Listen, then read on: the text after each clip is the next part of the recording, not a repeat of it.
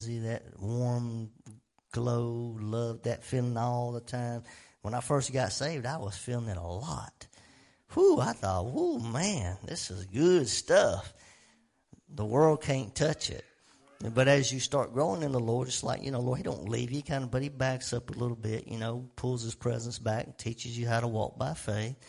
Because some point you got to learn, you got to walk by faith whether, whether you have the feeling or not. But I tell you, I love the feeling. I love the presence of God. I don't ever want to lose it. You don't want to lose the presence of God. You lose the presence of God, you're going to head down a path of destruction. This is what keeps us. The power of God keeps us, praise God. And it, you can feel it. I feel it right now. I can feel it on my, my, from the top of my head. I can feel it run down my body. God's presence is real. You know who else is real? Satan. And his power is real too. But you see, we know the difference. The evil one can't touch the power of God. He can't touch the presence of God. Everything he's got is an imitation and it's there to lead you away. But the Lord, praise God, Jesus said, my sheep hear my voice. They know my voice and they won't follow another one. Amen. Once you learn that voice, you don't have to listen to another one. Amen. We're going to take up the offering tonight. Good to see all of y'all tonight. Amen. Uh, made up for last Wednesday night. We had a few last Wednesday night, but we got double this week. It looks like a little more. So good to see y'all. Everybody watching through the internet, Adam preached a good message Sunday night too. It was good. Always gives us some good history stuff, don't he? And uh, it's good to have have a mixture of that in the church. You know, everybody can't run, jump, scream, and shout and spit. got these others, they got their own. I mean, hey, I, I, I just am myself, and that's what God wants us to be. Yours. He wants you to be yourself. He ain't trying to make you like anybody else.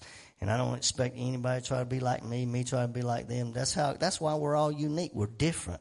And God uses us. And, you know, if we all were just alike, we'd be in trouble.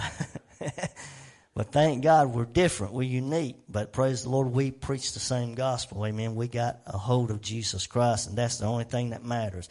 Long as you get that point across, that's all that matters. Amen. Excuse my voice tonight. I've been sniffling for days with this sinus stuff. Don't even talk to my wife because she can't talk. If she, you try to talk to her, she go, she can't even talk. She lost her voice. I hope I ain't behind her. It seems like lately at my house, when somebody gets something, somebody else got it. But I, I got to have my voice at least to get through Sunday because we won't be here Sunday night, but I'll get a little bit of a rest. But praise the Lord, uh, we're going to make it. Amen. Amen. We're going to make it. We're going to take up the offering. To ask those of you watching to help us, if you will. Anna Kate's going to come. She's going to sing a few choruses for us as we get started tonight. Michaela's still at work. I was glad y'all came. I caught her come here, I need you. So we're going to ask you to come. You can come on up if you want to now, honey. And we're going to get ready to pray. We want you to give and let the Lord bless you tonight. And those you watching online, we pray that God will bless you for your help. Father, we come to you in the name of Jesus. We ask you to help us tonight. We ask you to bless us. We ask you to speak to us tonight. We ask you to touch us. Lord, we ask you to use us. Lord, we ask you to have your way tonight, God. We ask you to move through the internet that you would touch people tonight that are watching, those that are here, that you would bless us, that you would touch our hearts, that you would change us, Lord, that you would do great and mighty things in us, Lord, that we, and Lord, we know that good things are coming. As Lucas said, Lord, I could feel, Lord, that you are about to do some great things, God.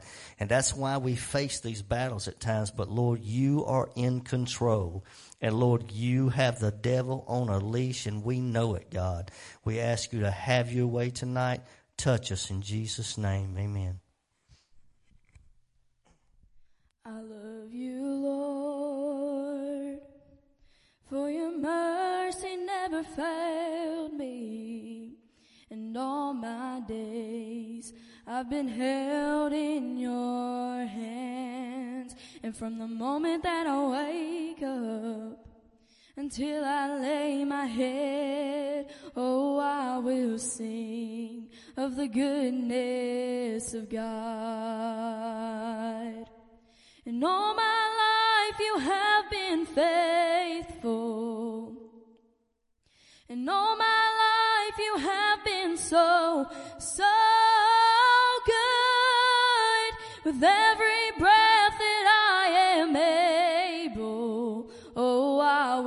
sing of the goodness of God. And I love your voice as you have led me through the fire in darkest nights. You are close like no other. I've known you as a father. I've known you as a friend and I have lived in the goodness of God. And all my life you have been faithful. And all my life you have been so, so good. With every breath that I am able, oh, I will sing of the goodness of God. Your goodness is running after, it's running after me. Your goodness is running after, it's running after me. With my life laid down, I surrender now. I give you everything. Goodness is running after, it's running after me. Your goodness is running after, it's running after me. Your goodness is running after, it's running after me. With my life laid down, I surrender now. I give you everything. Your goodness is running after, it's running after me. And all my life you have been faithful. Oh, and all my life you have been so, so good. With every breath that I am able, oh, I will sing of the goodness of God. And you're worthy of it all. You are worthy of it all. Oh, from you are all things, and to you are all things. You deserve the glory, and you're worthy of it all.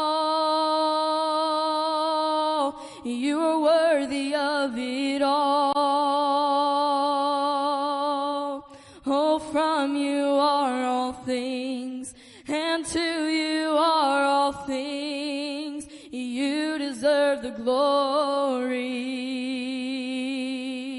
You are worthy of it all. You are worthy of it all. And from you are all things, and to you are all things. You deserve the glory.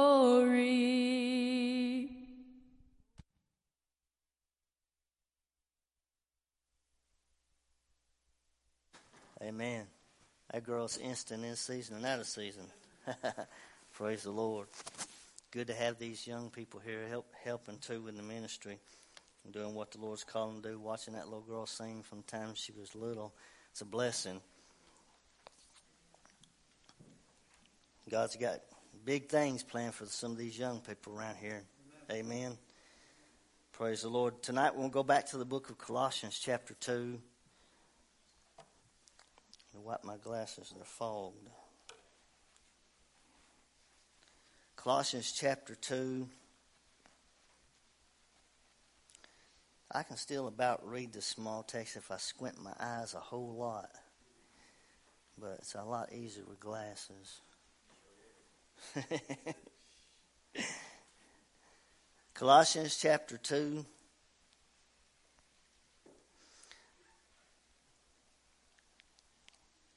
Verse 15 is where we'll start reading. The Apostle Paul writing says this, and having spoiled principalities and powers, He made a show of them openly, triumphing over them in it. Let no man therefore judge you in meat or in drink or in respect of an holy day or the new moon or of the Sabbath days, which are a shadow of the things to come. But the body is of Christ. Let no man beguile you of your reward in a voluntary humility and worshiping of angels, intruding into those things which he has not seen, vainly puffed up by his fleshly mind, and not holding the head, from which all the body by joints and bands, having nourishment ministered and knit together, increases with the increase of God. Let me read another verse or two. For wherefore, if you be dead with Christ from the rudiments of the world, why, as though living in the world, are you subject to ordinances? Touch not, taste not, handle not, which are all to perish with the using after the commandments and doctrines of men. Let's pray. Lord, we ask you to bless the word tonight. We ask you to anoint it to open it up to us, Lord, to make it alive, to make it real, to let it speak to our heart tonight, Lord, that you would work in us, that you would reveal things to us, Lord, that we don't yet know. Lord, we just ask you, God, to continue to have your way in our church, to have your way in our life, in the people here today, tonight, those that attend regularly, Lord, you know who they are, those that couldn't be here tonight. We pray that you touch them wherever they are, that you speak to them.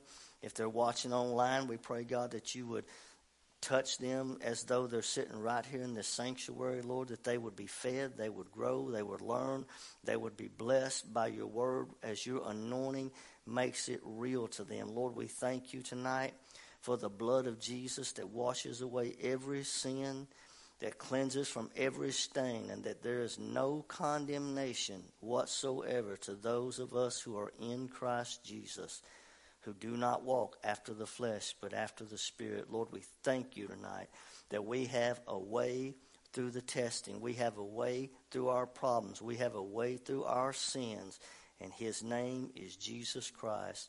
We thank you tonight. Have your way in Jesus' name. Amen and amen. I made mention of it I think Sunday, and then yesterday I made a little video. I put it on the internet. I felt like Lord wanted me to.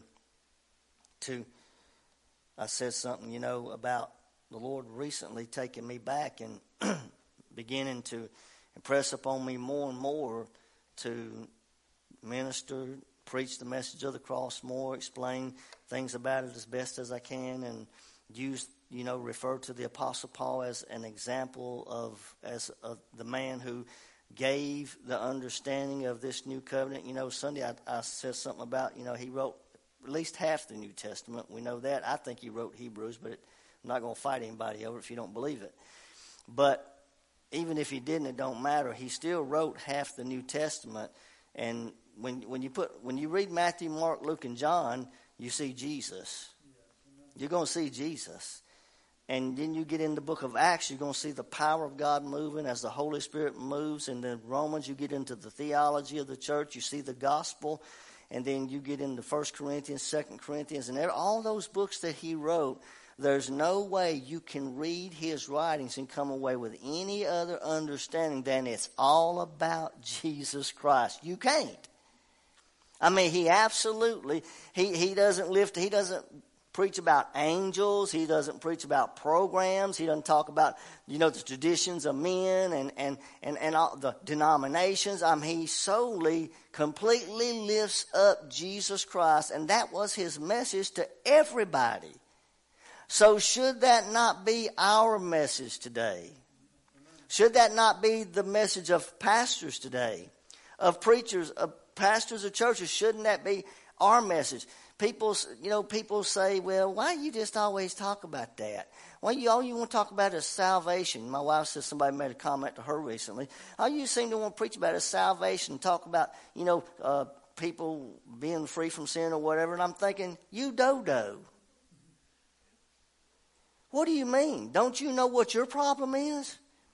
Don't you know that you need to be changed yourself? Don't you know that if you don't understand that Jesus not only died to just say, look, when you, being saved is the greatest thing in the world, and how in the world can it get old talking about getting saved? How can it get old talking about being delivered from sin? How can it get old unless you're just religious? Then it bores you. But it ain't boring to us because we know what He's done for us. We know what He's done in us, and we know that it keeps us on the straight and narrow path. But our problem in the church today is false doctrine. Our problem is people, preachers, ministers, they're all over the internet. All God knows there's a million of them over to Facebook that make videos. They say they preach this, say they preach that, and half or most of them, they, there's no anointing there. There's nothing to even listen to. But the, you got the ones that are, you know, that have big ministries that preach things that that are that some that are somewhat right, but there's the leaven that is mixed in with it that doesn't bring the people to the understanding of who Jesus really is and what He came to do to free us from the powers of darkness. You won't find people preaching this over television very much at all. You won't hear preachers talking about this. You turn it on, they're talking about money, they're talking about a program, they're talking about uh, what they're doing, their groups, they're talking about this or that and everything under the sun, but they're not preaching the gospel. We got evil all around us. We got evil is permeating this world. Evil is permeating America. Evil is permeating your schools. Evil is permeating the culture. And you mean to tell me that we, we, we should just tell everybody how great they are and how God's going to bless every, let me tell you, God will bless you when you get saved. When you get saved, God, that the greatest blessing you can ever experience is to have your sins washed in the blood, your name written down in heaven, and walk out of your prison doors freed by the power of God. That's the greatest blessing you can ever experience. But yet preachers don't want to talk about it.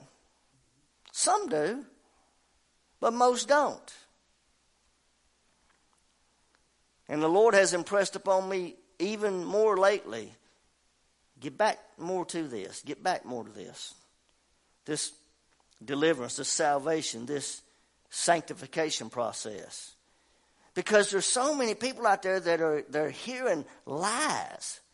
And God knows I don't want to be one of the ones that's preaching a lie. I don't want to be one of the ones that if somebody's sitting there watching through a camera, through a computer that's bound by sin, and I just skate around issues and I just talk about how great we are and I don't preach something that can put them under conviction of their sin, their blood is going to be on my hands. I don't want blood on my hands. That's why I don't fear what people think about me. Lord, you give me the power. You give me the bonus. I ain't got but one thing to tell you. Jesus Jesus Christ is the Son of God. He died on the cross not just to give you what you want, to make you free from sin. You, some of you don't need another dollar because that's what's killing you. You're greedy as you can be. You need to be set free by the power of God so that you can lose it.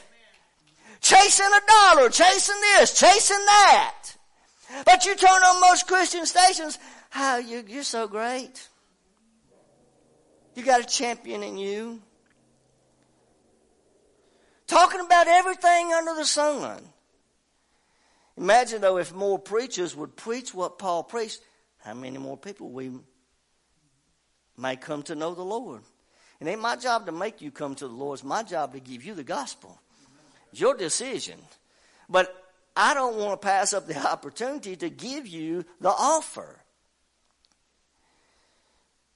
And I believe that, that we, the Lord's putting on my heart to bear down on this more in these last days because time is running out.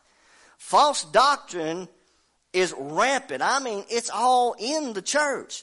Christians believe they, the stuff that people believe. You don't believe that? Just listen to Frances and friends sometimes. And some of the stuff people call in and ask. I'm thinking, what in the world are people thinking? What are you watching? What are you listening to? I mean, I've heard even heard Donnie say, "What?" I, he said, "I don't understand where some of the questions come from from the people." The reason is they're not in churches where the truth is being preached. They're not where the foundation is right. See, because when the foundation's off, your beliefs are just all over the place. So we got to understand what Paul preached, and because it's going to keep us on the straight and narrow. As he, when he wrote this letter, as I've already told you the history of it, information, don't have to go back there every week because you, you should know it by now. The reason he wrote this was because there were issues in this church, in this young church, I believe, that Epaphras, this young man, started who may have been a convert of Paul somewhere around Ephesus. He started this church, and at this time, Paul is not out preaching in the synagogues. He's not out with, in, you know, with, in freedom and just going from town to town doing evangelistic work. No, he's got chains around him. He's locked up. He's in Rome. He is imprisoned.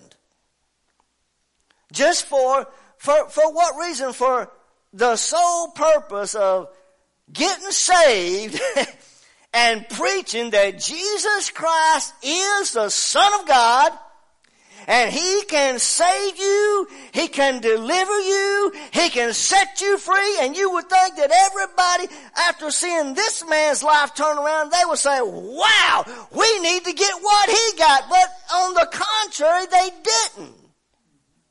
Everybody's not going to accept your testimony. Everybody's not going to jump on your Christianity bandwagon. Everybody's not going to be happy when you, you look them. I've seen it down through the years when I was in the air conditioning business. When the Lord started my business, I would go from different home to different home working on people's units and I would, I was so on fire for the Lord. I was a, Lord, just give me a chance to witness to somebody. And there would be times, I can remember there would be times that the Lord would open the door and I was, I was standing, you know, be in the home with some, the, the, the person, the customer working or whatever, and we'd get to talking and all of a sudden they just, out of their mouth would come some question or something personally to me about religion or something and, or, or you know, salvation and I, you know, and here I'd go and I'd just stop what I was doing and I'd start telling them my testimony. I would begin from the beginning as much as I could and tell them exactly what the Lord had done for me and my wife. Sometimes they'd ask me, What brought you to East Tennessee? And I'm like, Oh, I'm glad you asked. I'm glad you asked. When you open the door, oh, I'm glad you asked. And I would see people, there, there are people at times, I would see tears run down people's faces. They wouldn't hit their knees and get saved, but I, I see tears. Now, you know, you could, then you can feel from others, you can feel that little bit of, you know, well, that's good for you. So you get different reactions from people. And then though, there will be some, some, after they watch a little while, God deals with them and they see this is real. Some, they will come to know the Lord. And it don't matter to me if they come through my testimony or not. As long as they come. So everybody's not going to jump on your bandwagon. Paul didn't have a bunch of friends.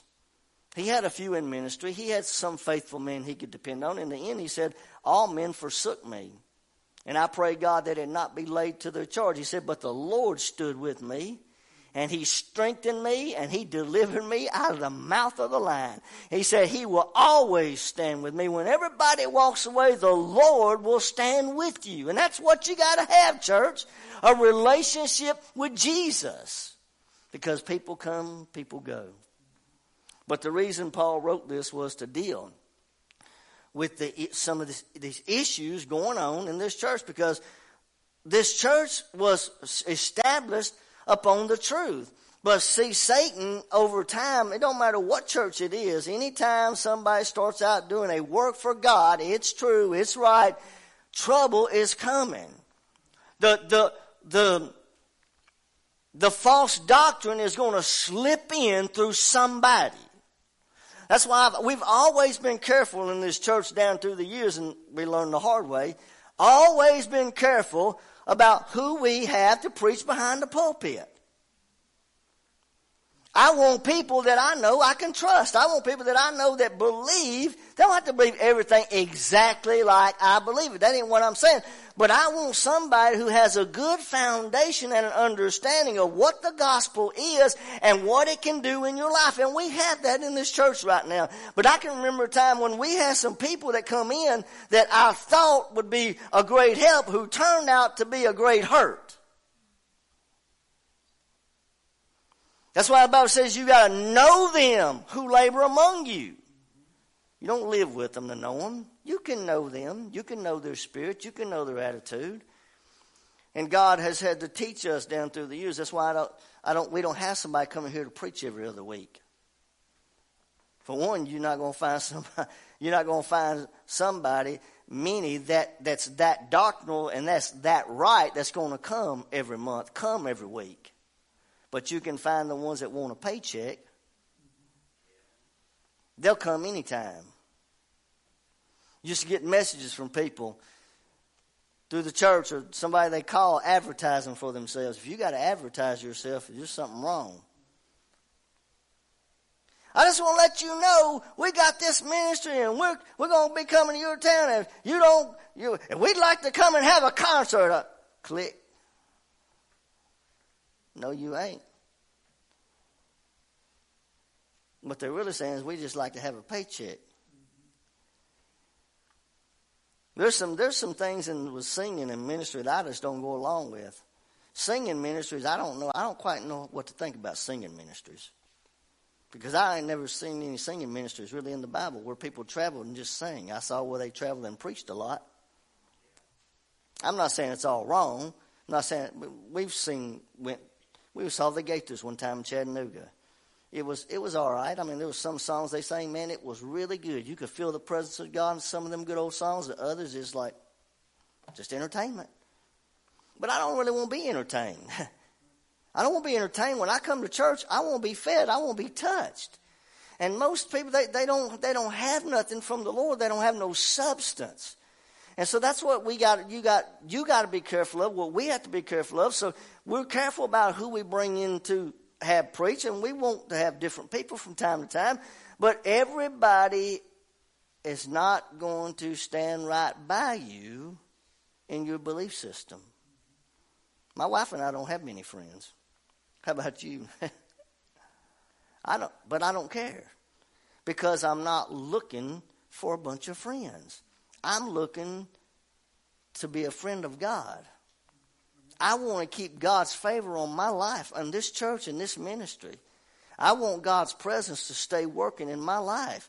I don't want to become a hireling. I don't want to do it for money. I don't want to do it for, for a check or for notoriety, for popularity. The church today, people are so messed up. And you and I have to be careful what we listen to. So Paul wrote this to counter this stuff that came into the church, these issues that were going on, this, this Gnosticism, which was a false way people who claimed to have a knowledge of the Lord, but yet their knowledge was greater than the knowledge of that average Christian, you know, sitting on a pew. You know, we got some of them in the church today, some of those word of faith preachers. You've heard about some of them, haven't you? They claim that if, if the apostle Paul, I think it was Kenneth Copeland said one time, if the apostle Paul had the revelation that he had, he would never have gone through what he went through. Gnosticism, modern day Gnosticism. If he had, are you serious? Think about what, just think about that statement. In other words, I'm greater than those original apostles. If they had what I had, no, you're just stupid, is what you are. And then, then it, it, there, there's so many different ways this stuff comes in, and people lift themselves. They won't look. People want to draw you to them. Jesus said the Pharisees. That's what they do. They do things for show. They want to draw you unto themselves. We ain't here to draw you to us. We're here to draw you to Jesus. And this is what Paul was trying to get across to this young church here. When he opened the book of Colossians, he made it plain that in him is everything we need. He said he is preeminent in, in all things. He is the head of the church. He is the firstborn from the dead. He is what everything is about. And he said, I thank God that, that you've heard the truth and I'm glad for what's going on. And as he in, introduced himself and, and opened, he began to, he get right, he began to get right down to the point after five or six verses and began to tell them, look, here's what you need to think about.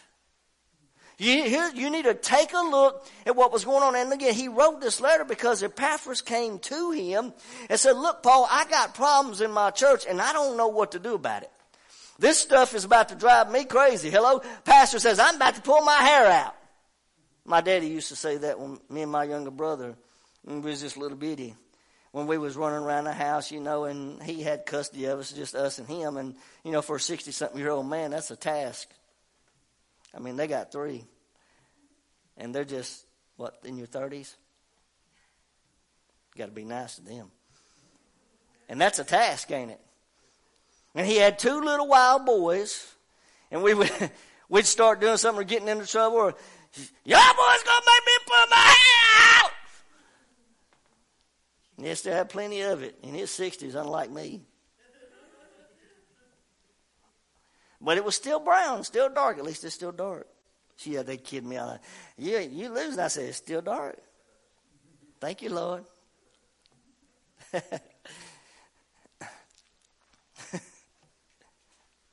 so, when he wrote it, he wrote it to counter this stuff and to tell them, to tell Epaphras, this is, uh, well, first off, let me say this. Epaphras told Paul what was going on. Paul, I believe that Paul went and prayed. I don't think he just jumped and said, okay, here's what we need to do. I think he went and prayed. And then I believe as he prayed and he sought the Lord, the Lord spoke to him and said, This is how you handle this. You sit down and I want you to write a letter and I want you to listen to me and I want you to lift up my son, Jesus, and I want you to point the way to him because you know what he's done in your life. And as he began to write, this is what came out of it the book of Colossians. And it was for the purpose of taking him taking it back and reading it to his church. And explaining to them, let, let me tell you, this is what the Lord gave to Paul to give to us. So y'all, I don't, did everybody accept it? I hope they did. But I kind of have a feeling, if I know how people are, probably some did and some didn't. Because I believe when he started getting into some of these areas that, you know, we're into, and he says, hey, you don't worship angels, I don't think everybody jumped up and down and started shouting. Some people that were guilty of being led astray and putting their focus on other things, I think conviction had to come. So somebody cringes says, and you, either you say, okay, I'm wrong and I shouldn't be doing that, or you say, ooh, you don't need to be saying that. That's the two responses in the church. It's either when you hear the truth and God convicts you and is trying to show you something, show you the way, you say, Oh Lord, I'm sorry. Now I see that I shouldn't go that direction and Lord, I shouldn't believe that. Lord, forgive me. God, help me to get this out of my belief system. Or you sit there and you say, well, who do you think you are? That's the two responses in church.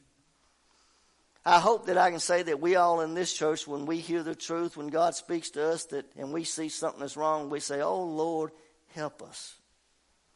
I remember the early days, me and her, when the devil was trying to destroy us. I mean, literally trying to destroy us within the first year or two. I remember it. It was hard. I can't explain to you how hard it was after I come off of that spiritual high. And after God started pulling the rug out and started doing things, starting trying to change us, starting to try to show us that things we were listening to were wrong. And we'd been praying, Lord, listen. We said, Lord, look, we don't want to believe stuff that is wrong. And this was what we were praying. We were saying, we were, we were, we were praying, God, we want you to show us the truth. And we don't care what it costs us, Lord. We just want the truth because we understood something as young Christians that if you believe something wrong, it's going to affect you. And even though we didn't understand that, we knew that. We felt that. So we started praying, Lord, show us the truth. We don't want to be deceived. We start, we'd already been watching different preachers on TBN, listening to this ministry and that ministry. And my wife, you know, she'd get checks in her spirit sometimes before I would. And she'd say, that, that I don't think that's right. And I thought, I'm like, well, who do you think you are? See, the women, though, many times are a little more sensitive than the men at times. But you know, a little while of that stuff going on, and then we started having some serious issues. Then I started getting in the flesh again. Anybody here? Then I started saying things that I told the Lord I'd never say again and my wife. Anybody here? Then I started doing things I said I'll never do it. Then I started finding myself slipping from time to time. I'm not, I'm not talking about no everyday sinning occurrence. That ain't. I've never lived like that. But but things can get beyond your control. You can make all the promises to God that you ain't going to do this and you're not going to do that and you're going to be a good Christian and everything. But I'm going to tell you something. Is somewhere down the road you will begin to lose control and your flesh will take over and you will start finding yourself failing doing things that hurt you. They don't feel good, they hurt you. You say something you shouldn't have said, you cringe inside. You don't gloat over it. You say, oh God, I'm sorry. I, don't, I shouldn't have said, Lord, help me. I don't want to live like this. And that's where we started finding ourselves. Are y'all here tonight? Anybody else in the house tonight? Has anybody else went through this? And then we started crying out, praying, Lord. I mean, it got serious. The devil was working on us. God was letting it all happen. Because see, see, our belief system, we already start getting tainted. What belief system we had. The only belief systems we had was from the Word of God, what we knew of it. We didn't we didn't start listening to Jimmy Swaggart Ministries to about nearly a year and a half or two years after we were saved. But see, lead, the time leading up to this, things got out of hand, things got out of control, and here we are doing things, and we didn't want to do it, and we're right. We're right where Paul was. The thing I hate in Romans 7, he said, I find myself doing it. That which I don't want to do, I find myself doing it. And I don't understand why I'm doing it. But then the Lord showed him why. Law law, my law, your law. I won't do this. I won't do that. I'll be good. I'll tithe. I'll pray. I'll read more of the Bible and just to, you know, cover myself to make sure I come closer to you, Lord, and, and help me to not to act like that again. And the whole time, all I'm doing is making my own law. And law produces failure over and over and over. And then after about a year and a half or two of that and crying out, Lord, for help, God introduced us to Jimmy Swaggart Ministries through my mother. Matter of fact, no, the Lord laid it on my heart. He started bringing Brother Swaggart back to me. I didn't watch Jimmy Swaggart. I, I just saw him on television when I was a heathen teenager when Mama was watching it. I heard him sing. I, sometimes she'd have them camp meeting videos put in on that big old floor model television, and she'd be shouting around the house. She'd be singing the praise of God, and I'd be wanting to get out of the house. Sunday morning, getting ready for church. Mama's in the bathroom getting ready for church, and she's just a singing. Boy, you see, letting the hallelujahs roll through the bathroom all the way through the house. She'd have Jimmy Swaggart blasting on the television there in the living room. And I mean, she's ready up, boy, she's ready to go. But I didn't want to go in there and join Mama. But I knew of Jimmy Swaggart because of her. But the Lord started bringing him back to my mind when this stuff was going on. And I said, I, I remember I asked my mom one time, I said, Mama, you still listen to Jimmy Swaggart son? She said, Yes. She said, I get I get his evangelist, the magazine The Evangelist. She said, Do you want me to get get you put on his mail list where you can get the evangelist magazine? I said, Yes. And that, that's how it all began. And that evangelist magazine started coming to our house. And I remember I was start, I started reading that evangelist, those articles he would write. And I'm telling you, boy, when I started reading that, my spirit was open. I was tired of all the other stuff. And I would read that, and I mean, the Spirit of God would begin to touch me. And the Lord's like the Lord said, Here it is. Here's what you need. And then I, then after that, I was going through that thing and we'd get the little catalog and, and I'd see those VHS videotapes. Remember those? The VHS v, VCR tapes? And I saw some of them on there with, you know, with the, the titles on them and I thought, I felt led to order one or two. And so I started with ordering a videotape. I'll never forget the first one I ordered. I still remember the name of it. It was called Strange Fire.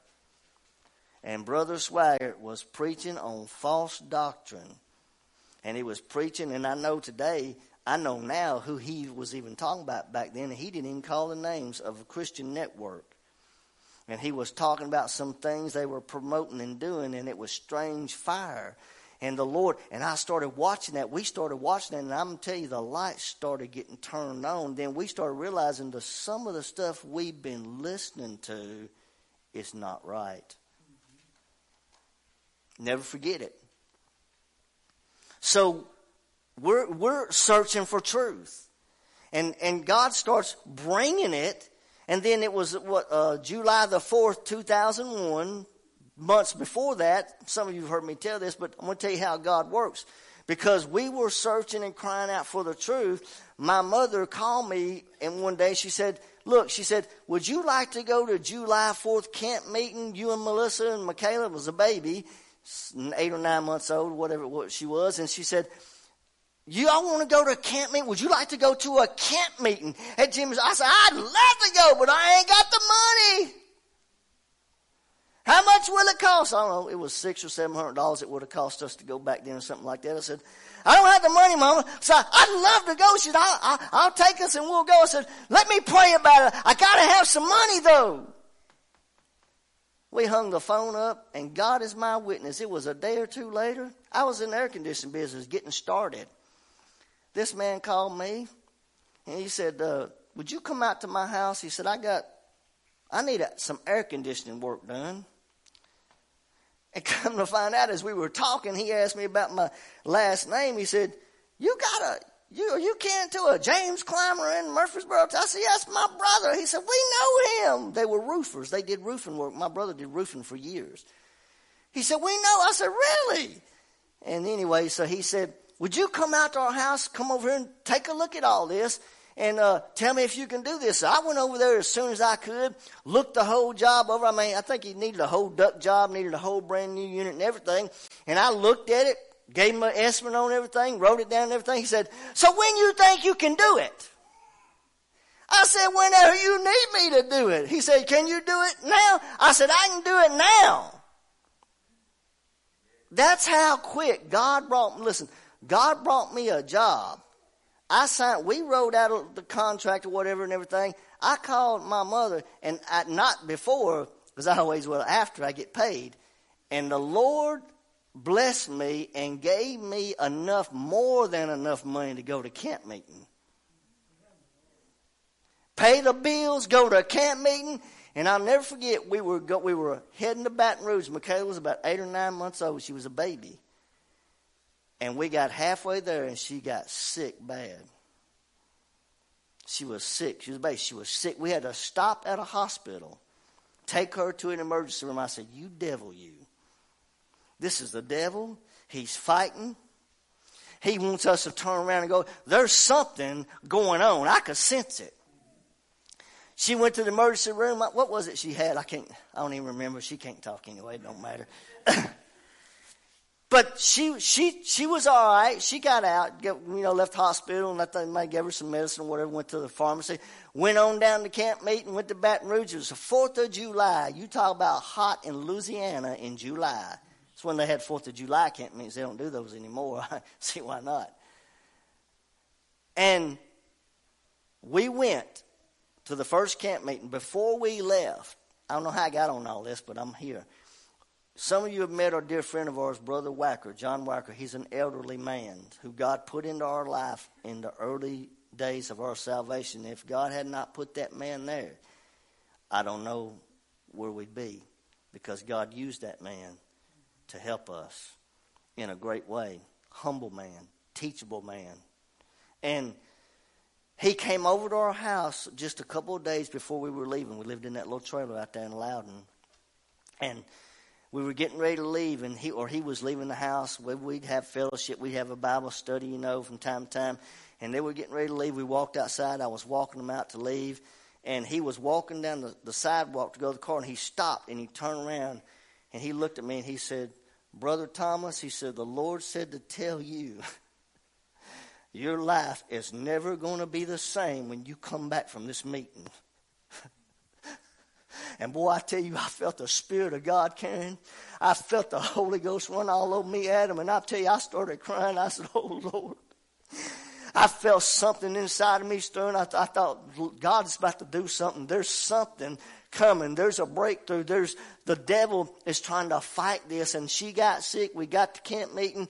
We went to church the very first night we it was uh, was the second night thursday night donnie swaggart preached a message got it still on vhs tape vcr never forget it the message was entitled enemies of the cross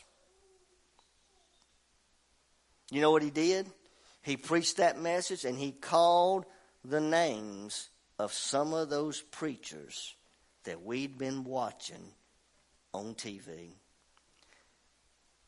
He explained some of the doctrines that they preach and showed where it was wrong. My wife and I looked at one another and our eyes got as big as half dollars.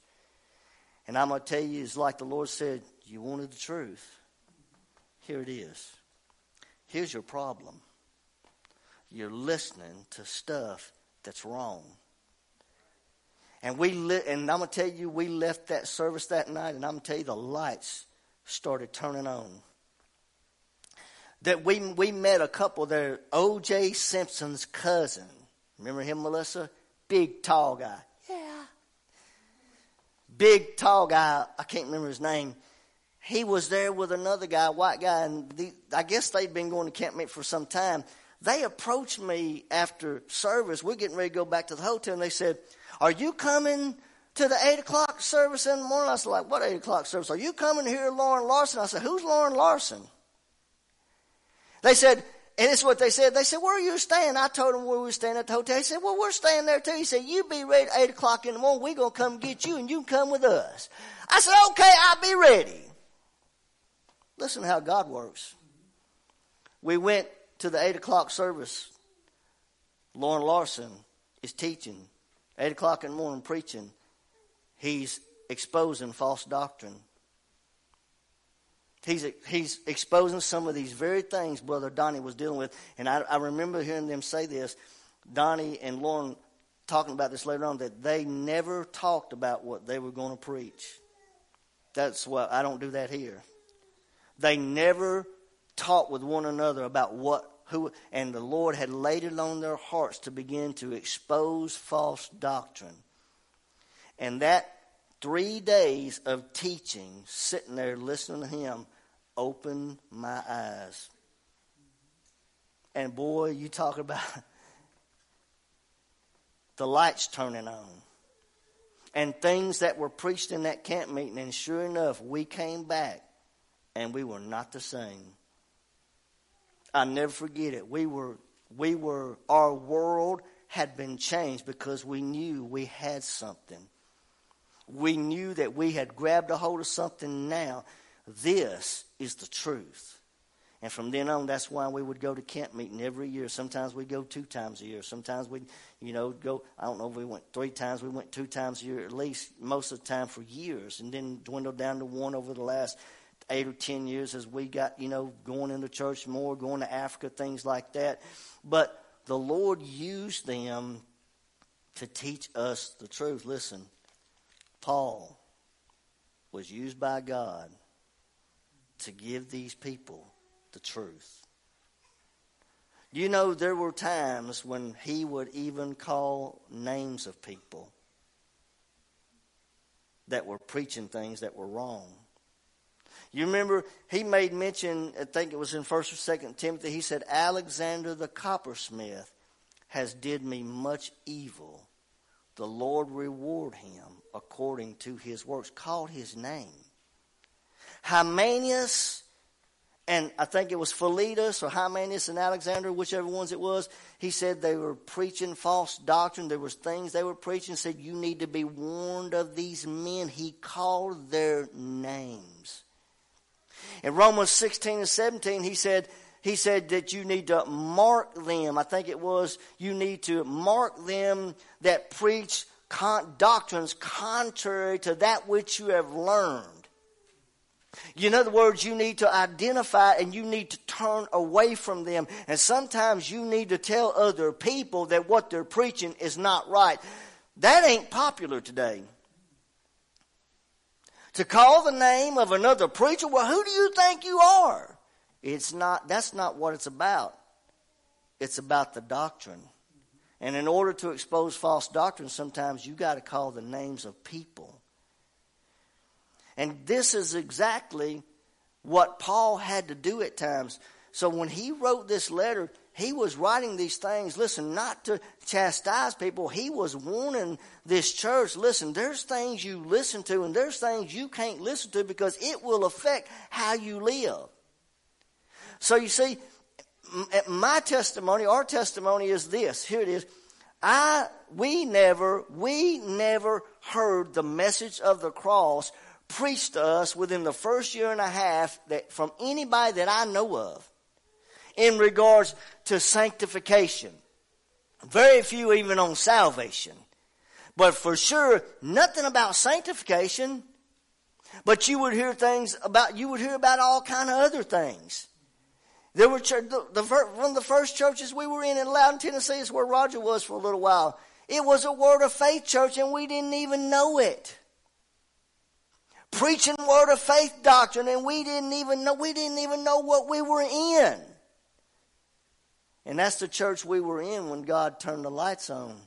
That's the church we were in when God showed us that this doctrine was wrong. Matter of fact, I was scheduled to preach in that church when we got back not long after. How you think that went? Got the left foot of fellowship. Because the lights were turned on. The truth got preached. And it was contrary to what they were hearing.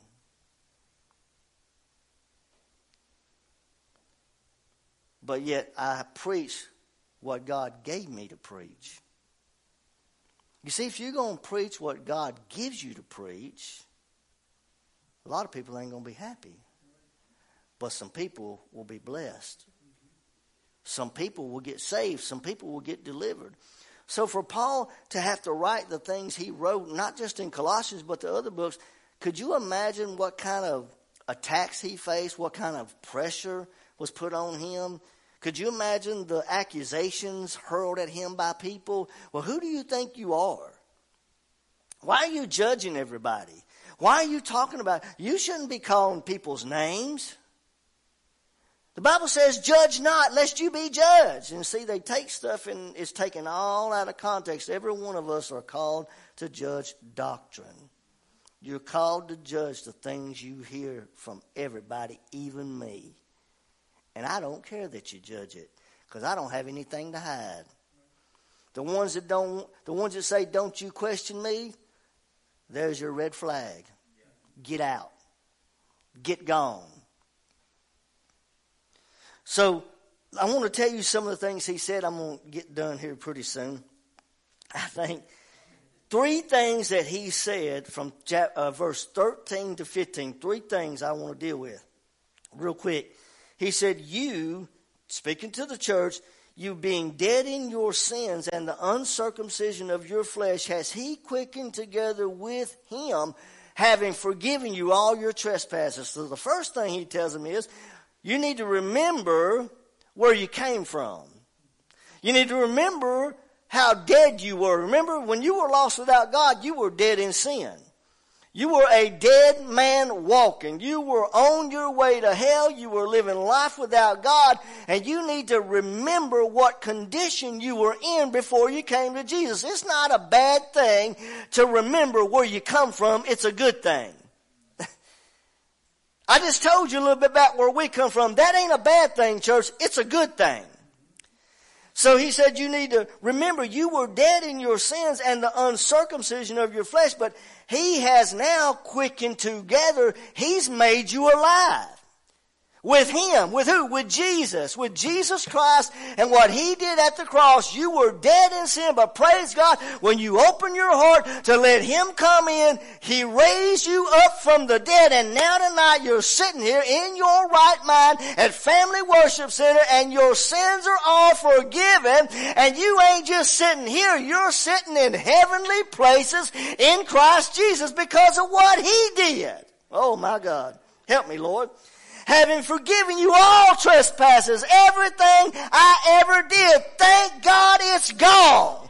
Thank God all that nasty garbage is gone. Thank God the hatred, the bitterness, the fighting, the anger, the everything, God, it's gone. The jealousy, thank God it's gone.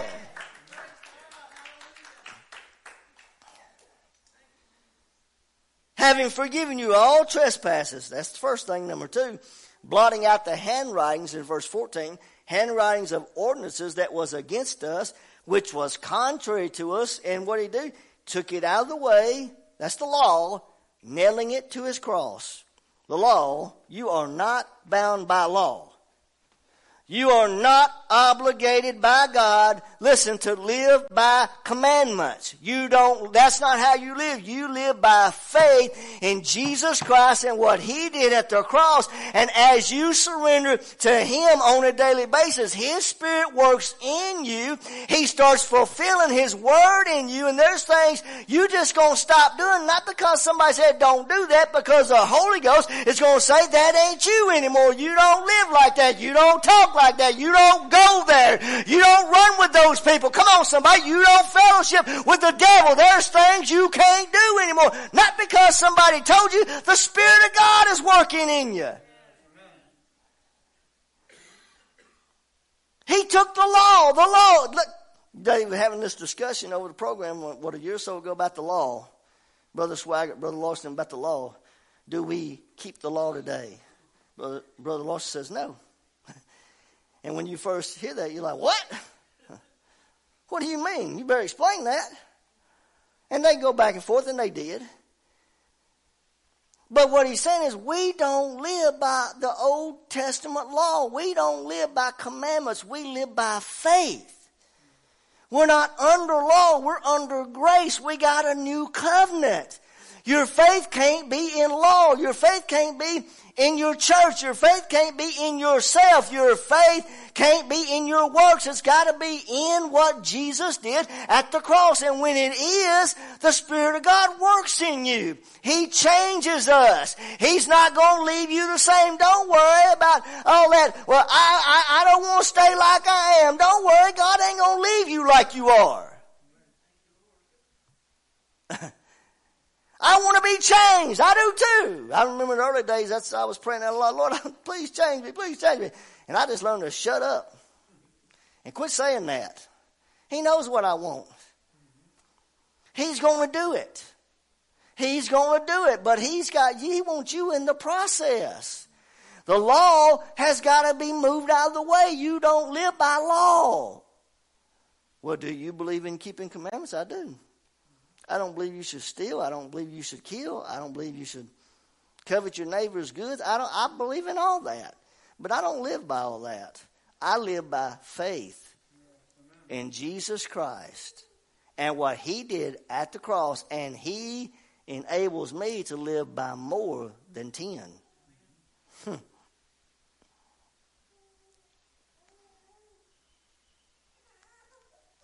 The third thing he did Here's what I want to bring out.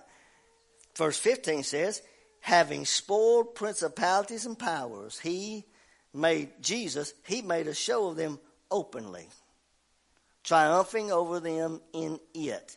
Jesus Christ, through his death on the cross, defeated the powers of hell, defeated the powers of darkness, defeated the power of sin.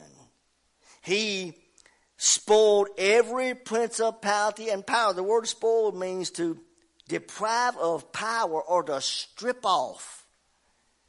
You know what Jesus did to the devil? He stripped him. He stripped him of his power in my life and in yours. Come on. He stripped him of his power. Now, are you in line with God's way? Are you living by God's power? Is Jesus ruling your heart and ruling your life or is Satan giving leeway to get control of you to cause you to struggle? God don't want us living like that. He spoiled principalities and powers. Listen, he made a show of them openly.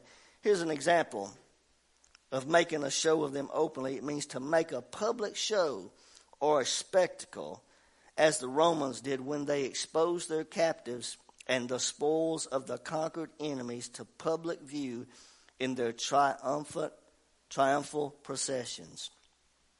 When they defeated, when the armies would defeat their enemies, I believe is they said that they would have a procession through the streets. And they would chain them all up together. And the general would ride, I, th- I believe it was in the front or the rear of the procession, whichever it was. And the captives would be spoiled. Heads down, chained up, prisoners defeated. Do you know that Jesus Christ defeated your enemy, Satan? He didn't have to have a weapon. He defeated your enemies, listen, by sacrificing himself on the cross. That's why we talk about it. That's why we preach about it because, see, your problem ain't money, your problem is flesh. Huh. My problem ain't her, my problem is me. My problem ain't you, my problem is me. And when we can get all of us to look in this mirror together and say, Lord, I need you to change me. Now we're getting somewhere. That's the purpose of the cross to defeat these powers of darkness that ruled us the hatred, the anger, the bitterness, the jealousy, the alcohol, the drugs, the lustful spirit, the whatever. There's so many, there's so many sins you can't even name them all. Don't get hung up on the ones you can see outward. Think about some of the spiritual ones that dwell in the heart unforgiveness, bitterness, jealousy, hatred, anger that dwell in here. And look, they eventually will manifest outwardly. I found myself as a young Christian, I already told you, love the Lord. No doubt saved, no doubt on fire for God. And my whole world had been so changed, set free from alcohol, set free from cigarettes, set free from a lot of other stuff. But you know, there was some stuff still plaguing me that I didn't get over until I learned the truth. And one of those was anger. I ain't afraid to tell you. Anger. Losing my temper. But nobody else was around. Thank God it didn't happen in front of everybody at church because they'd walk away. You can you believe he he acted like that? How about you? We don't all need to see how we've all acted because we've all done it. But boy, you let a preacher do it. Oh, I ain't never going back to church there. Well, who are you? What about your sins? What about your flesh? You mean tell me you have none? Have, are you on that level with that other brain dead preacher that said if you had what he had, if the other preacher had what he had, he wouldn't be having no problems? Flesh is the problem, sin is the problem. And you, you got to admit that you got it in order to let God deal with it. We always want to point the finger, well, it's your fault, it's your fault. I wouldn't have cussed if you wouldn't have done that. mm. what's your reaction when you slam your hand, when you smack your hand with a hammer, man? What's your reaction when your hand gets jammed up or caught up in something when you're working on a car? when the guy in front of you is running 20 in a 50. Yeah.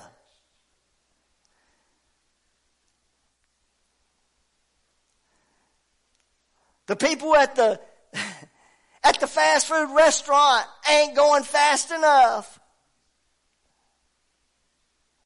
They gave me the wrong order. I'm going to go back and I'm letting them have it. Hmm. And you drive through the drive through, you just let them have it, and they see your family worship center sticker on your car. Is that where you go to church?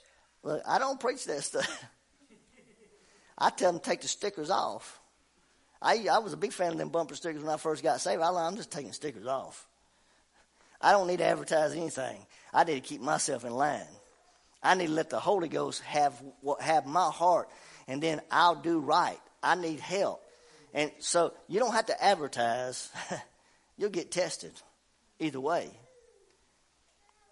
But I'm about done. He made a show of them openly, triumphing over them in it. He defeated the powers of darkness. In Colossians 2 and 15, it, it speaks of putting them into an open and a painful shame, the principalities and powers which previously held Christians captive. Jesus broke Satan's power. And listen, Paul says that's what this is about. It's about Jesus Christ. Don't listen to people take you into worshiping angels. Don't listen to people take you into listening to stuff that's not right. Get away from that. Get back to what this is all about. Don't you remember what Jesus did in your heart when he saved you? Keep letting him work in you. Don't listen to false doctrine because you'll jeopardize your walk with God. Stand to your feet if you would. We're going to pray and close it tonight. I hope you've been blessed. Sunday morning, don't forget we're having one service, so it'll be really good one. I got a feeling. But we're having service Sunday morning, Sunday night. We're going. Everybody's going to be off for Christmas and all. Pray that everybody has a blessed Christmas. Some of you that have given us some gifts or whatever, a few cards or whatever. Thank you for the cards that you've given us and everything. And I'll, uh, I'll, uh, I had to hide mine. Somebody gave me the other night. No, I'll take her with me to eat. Got us a Cracker Barrel card. Praise the Lord. Good meal at Cracker Barrel. Amen. God bless you. Tell somebody about Jesus this Christmas if you're able to. You watching through the camera. I hope you've been blessed tonight. I hope you've learned something. And remember, keep your eyes on Jesus Christ. Pay attention to what you listen to because it'll affect how you live. Father, we thank you for your word tonight. We ask you to take the word tonight, Lord, and that you would grow it in our heart, Lord, that you would cause the seed to grow, that you would water it, Lord, that you would make it alive to us, Lord, that you would teach us things, that you would help us to understand in a greater way what you have laid out in your word. Lord, help us to study your word to understand the things that we need. Help us to pray for your will to be done. Lord, we pray tonight for all tonight that are watching, those that will watch, that you bless people, that you speak to them, that you open their understanding, that you save people. Lord, deal with those that are lost. Lord, Lord, those that are oppressed tonight, those that are depressed this Christmas season. We know Satan uses this time to try to destroy people, but Lord, you can use it to save people and to change them. So we pray that you touch people tonight and that you bless, that you move in Jesus' name, amen and amen. God bless. We hope you were blessed by the live service from Family Worship Center in Athens, Tennessee. Our weekly services are Sunday at 10:30 a.m., Sunday at 5:30 p.m., and Wednesday evening at 6:30 p.m. Watch us live online at www.fwc-tn.com. You can also check us out on Facebook or YouTube. Family Worship Center is located at 250 County Road 378 in Athens, Tennessee, Send all correspondence to Family Worship Center, P.O. Box 118, Athens, Tennessee 37303. For more information, you can call the church at 423 744 0774.